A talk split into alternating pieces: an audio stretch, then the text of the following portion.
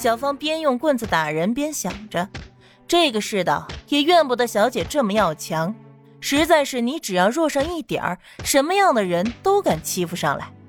只有自己变强了，把这些窝囊废都给制服了才好。还不住的心疼他家小姐，从之前的张卫民到眼前的黄老四，怎么就知道拿力气不如他们的女人撒气呢？狗都不如。数来数去，也就一个季先生还算不错。黄老四在地上哀嚎，这棍子打的可真疼啊！别打了，你们别打了！抱着孩子的女人脏兮兮的拦在男人的面前。小芳一双眼睛瞪得溜圆，气呼呼的说：“哈，他都要把你打死了，也不给孩子看病，这你都要拦着？可是，可是他要是给打出个好歹，一家子就，就更活不下去了。”唐宁把小芳拉在身后，看着女人怀里的孩子，连喊叫都没多大力气，满脸的通红，身上温度烫得吓人。不是要去医院给孩子看病吗？还去不去了？他冷冷的问了一句。女人禁不住打了个哆嗦：“去的，去的。”那走吧。他领着女人往外走，眼尾都不扫一下地上的黄老四。小芳丢了棍子，呸！不屑的走过黄老四的身边，快步跟了上去。走出泥泞的路口，唐宁打算拦黄包车。可是他忘了，这个地方的人哪里会坐黄包车上下班呢？黄包车也不会在这里等活计。可是他看那孩子病得不轻，如果一直高烧不退，怕是把脑子都要给烧坏了。正在踌躇之间，他注意到了路对面停着一辆汽车。这汽车是什么时候停下的？他到这儿来的时候，好像就……唐宁的眼睛微微眯起，车门打开，严百清露出一张关切的俊脸。唐宁来不及追究其他，直截了当的问他：“能不能帮个忙？这个孩子高热不退，需要马上去医院。”一听这事儿，别管是真心还是假意，严百清立马下车，开了车门，招呼大家上车，然后自己一脚油门，直往医院冲去。那女人抱着孩子，也知道是遇上贵人了。第一次坐这么高档的小汽车，手脚都不知道该往哪里放，只一味口中喃喃着道谢。先别急着道谢，先说说孩子的病。等下到了医院，最紧要的事是要先跟医生讲明白。他怕女人心慌胆怯讲不明白，所以先问一问，心里好有个谱。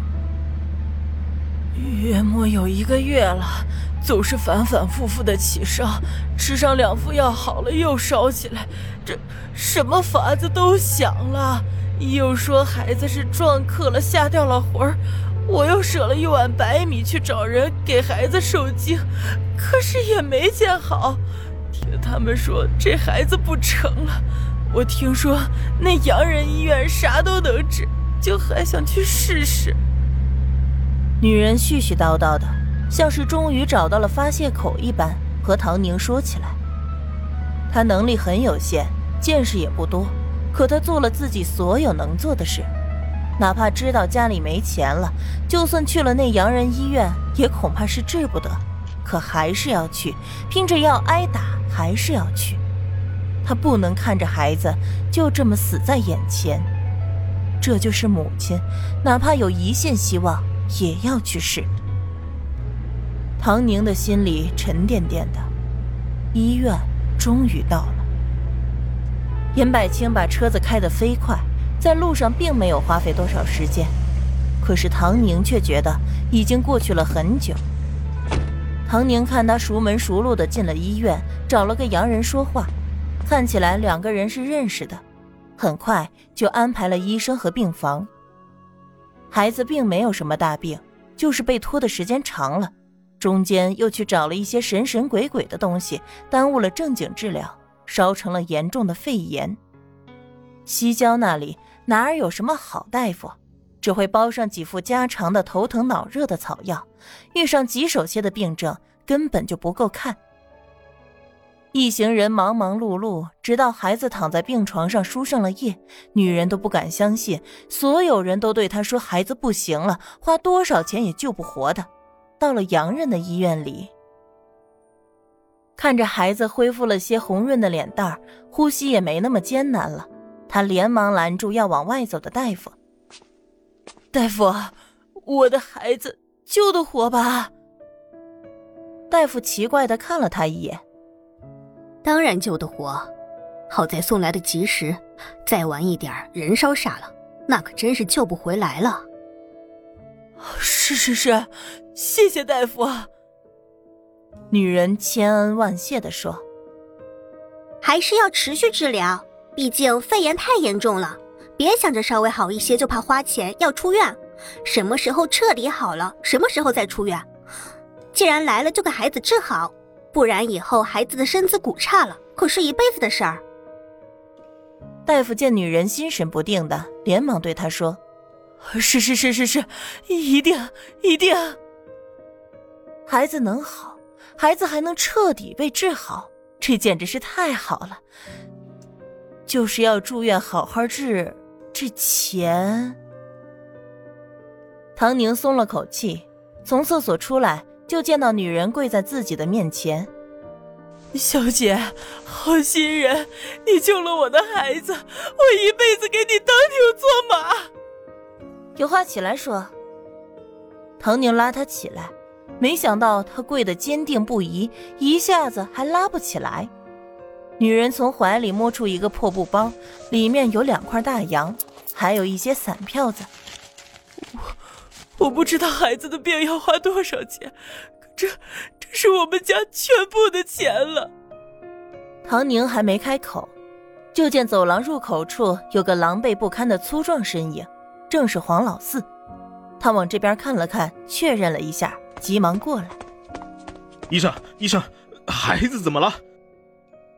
他身上沾了泥，脸上有汗，衣裳看着不成样子，喘着粗气，像是跑着来的。女人一听见他的话，起来厮打他，得救了，得救了！让你个黑心的王八羔子，听见人家说孩子要死了，你就不给治，人家大夫说了，根本就不是什么大病，就是给拖坏了。凶神恶煞的黄老四任由女人打他，从怀里同样摸出一个布包，是他回去找人借的。这点钱够不够？听说杨医院里一阵就要好几块。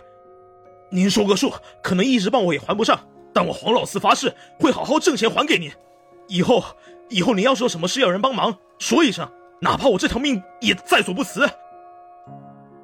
他又跪下来，砰砰砰磕了三个响头，跟着车跑了一路，看见孩子真的进了医院，他又扇了自己两个巴掌，咬咬牙跑回去筹钱。